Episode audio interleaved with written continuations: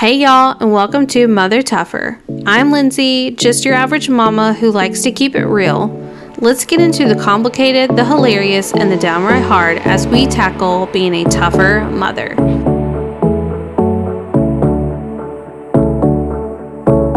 Hey, Mother Toughers, and welcome to another week. I'm glad that y'all are here with me this week.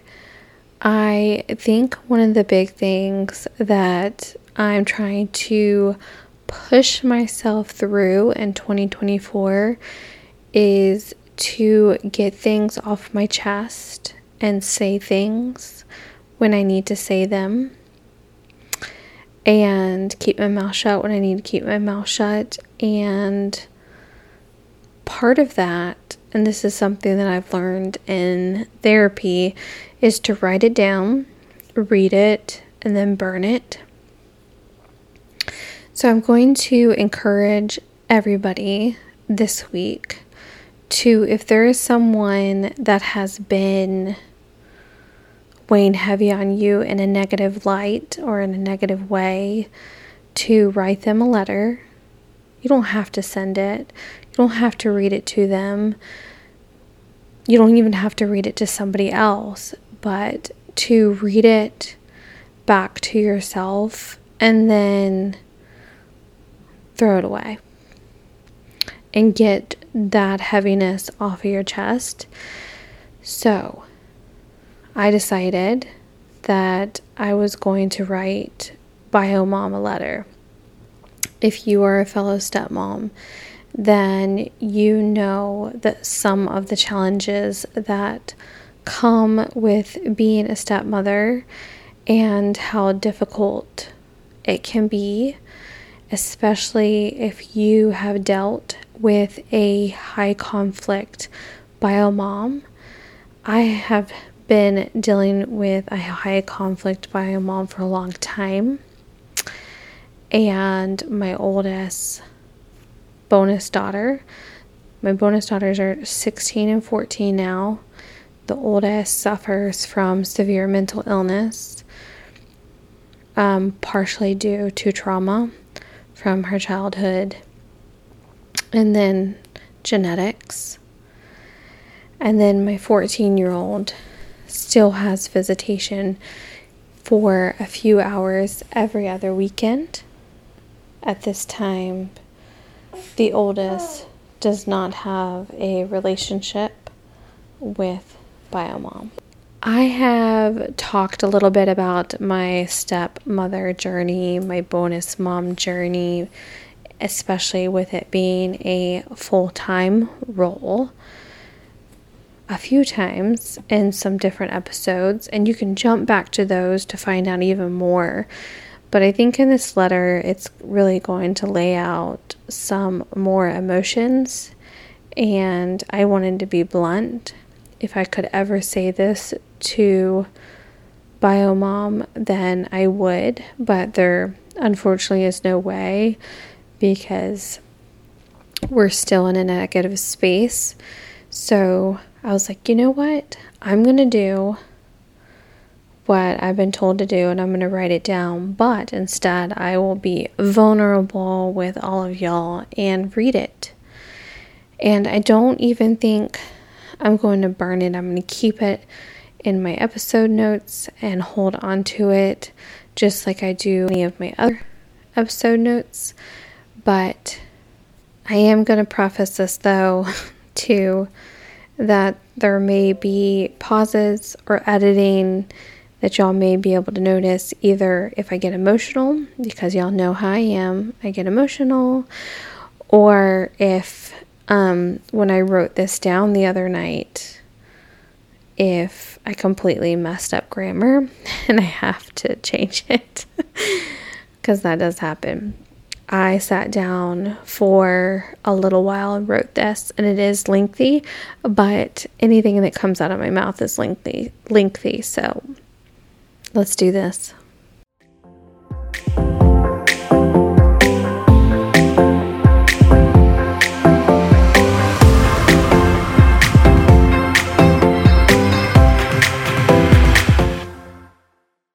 Biomom. In writing this, my emotions are mixed because, for one, I don't believe you deserve anything from me, but two, I feel there are so many things I need to get off my chest. Prior to meeting you, I had already been faced with your dramatics. Dates being cut short because you didn't know what else to do with the girls, or plans having to change because you threatened to show up and ruin things, even for the girls. I wouldn't mention these if it weren't for the fact I heard you say these things and saw the text. I also know for years you and others tried to find bad things about me, but to your disappointment, you couldn't. I can understand how someone insecure about themselves and the things they had done would want to be joined in their misery.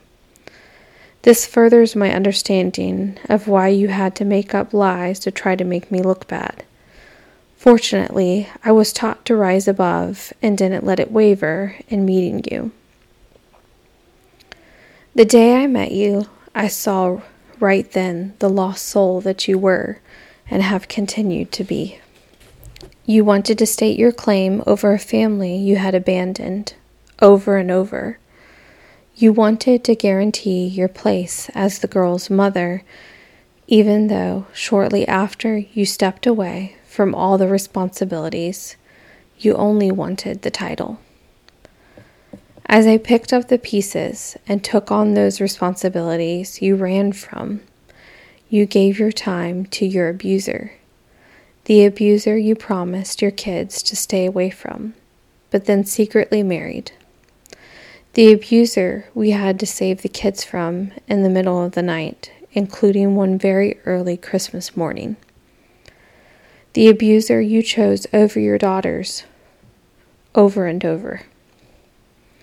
During this time, I was pregnant, but that didn't stop you from coaching your children to go against me, deliver messages of your threats to hurt me, and telling them I will never care for them but I was caring for them, while you continued down a path of chasing men, drugs, and alcohol. I was getting the girls ready for school, picture days, dances, helping with homework, joining the PTA, showing up to events, participating in their lives. Just know, while you were trying to drag me down, I showed the girls how to overcome bullies. While you threatened me with physical harm, I taught the girls how a woman can protect themselves. While you made up lies about me, I showed the girls how to laugh in the face of negativity. While you showed the girls how men shouldn't treat women, my husband and I vowed to work even harder to show them how a healthy couple loves. Your cycle continued for years, even with a new man, or should I say abuser, one you're still fighting with. You tried to smear my husband's name for years, but let's set some facts out. You left. You gave up physical custody in the first mediation. You gave up legal custody and major decision making in the second mediation. You have made numerous DSS false claims that hurt the girls. You have driven the girls while intoxicated. You abused alcohol while the girls were around. You smoked weed in front of the girls. You fought to keep taking the girls around someone they saw abuse you. But no matter what, the girls loved you until one spoke to a judge because she couldn't mentally handle it anymore. The same child is in and out of mental health facilities. The same child documents state the trauma from you being the root of most of her mental health challenges. This same child you haven't checked on unless it benefits you. Now your other child is growing distant from you. How much longer do you really think she will hang on? Then you had a baby with this horrible person. Your oldest was mad you would mess this new baby up too. Your now middle child is worried you can't properly take care of this baby. Rightfully so, since DSS watched you. But you don't have to worry about those two oldest kids anymore, right? You're probably needing another break from being a mom. You're probably too busy for them now, even to check on them. You're probably just giving up again. But think about this they probably need a break from the trauma you put them through. They probably are keeping themselves busy to fill the void you left. They probably will give up too. One day you may see it all. One day it will all be too late.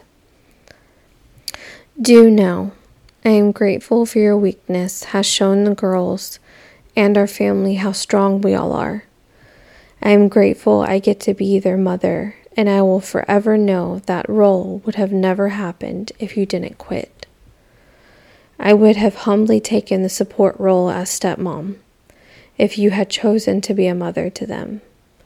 I truly hope you are at peace with the loss of that role and losing that bond with two amazing girls, no matter the challenges.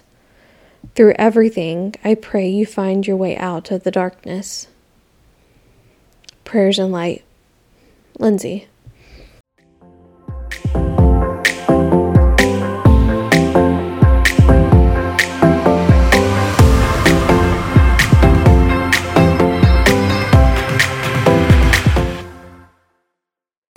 In writing this letter, I felt that I needed to put so much of the trauma in there from the beginning and show towards the end of the letter how much strength that we have come to through going through all of this with her that we have overcome as a family together, and it has made us stronger no matter the challenges with our oldest, no matter what she has to battle, and no matter how hard that is, and no matter how hard the decisions are that we have to go forward in making those f- decisions for her and for ourselves and for our other children, no matter what, we're all stronger because of the things that we've had to go through. And this has been one of the hardest things I've ever done in my entire life. Not writing the letter, but actually living the seven years of that letter. It has not been easy. At times, it has definitely not been fun. It is still challenging to this day. It's still heartbreaking to this day, but it is one of those things that getting it off my chest and putting it out there definitely feels so much better. When I go to upload this episode, I don't know how amazing I'll still feel because I think I'll be so nervous that at some point she'll actually hear it and what her reactions really will be. I don't know how those who know me would perceive it. And at some point, I need to let go of the worries of other people's perceptions and focus on myself and what I need to do for me. And that is what I'm going into in 2024. And I encourage all of y'all to do the same. Write it down, burn it, read it, send it, whatever you need to do. Speak it into a microphone and upload it for everyone to hear at some point in time. Whatever you need to do to overcome whatever you feel like you need to just lift off your chest, get that weight off, let it go as much as you can. This is something that I don't think even writing this letter and reading it, I'll be able to let go. But I think being able to get it off my chest takes that weight and that heaviness away. And that's so important. And I think as stepmoms, we sometimes stifle our emotions so much because we see ourselves as a support, as second, as number two. And sometimes we need to start looking at ourselves as number one instead of second to anybody else. We are a person and a parent in some form or fashion in in that role that we play. on a very popular stepmom group on Facebook, the main person asked if people like to be called stepmom or bonus mom. And I answered, I don't like being called either. I just want to be called a parent. I don't care to be called stepmom. I don't care to be called bonus mom. I don't care for a nickname. I don't care if someone calls me by my first name. I don't care what anybody calls me, but I want to be seen as a parent. I want to be regarded as such.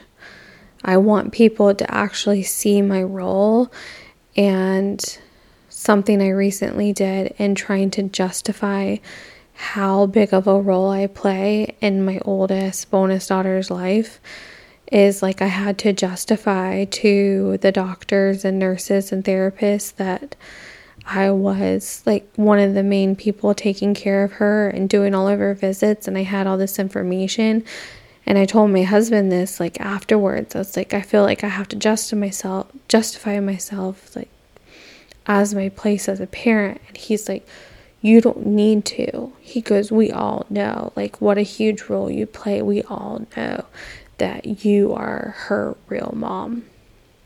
No matter who gave birth to her, no matter who, you know, is underneath the line of mother on the birth certificate, you're her mother. You're the one that's taking care of her every day and taking care of all her needs, no matter how hard it gets, no matter how many days we throw our hands up and we want to walk away from someone or something. We're like, ah, but we come back and we do it all over again.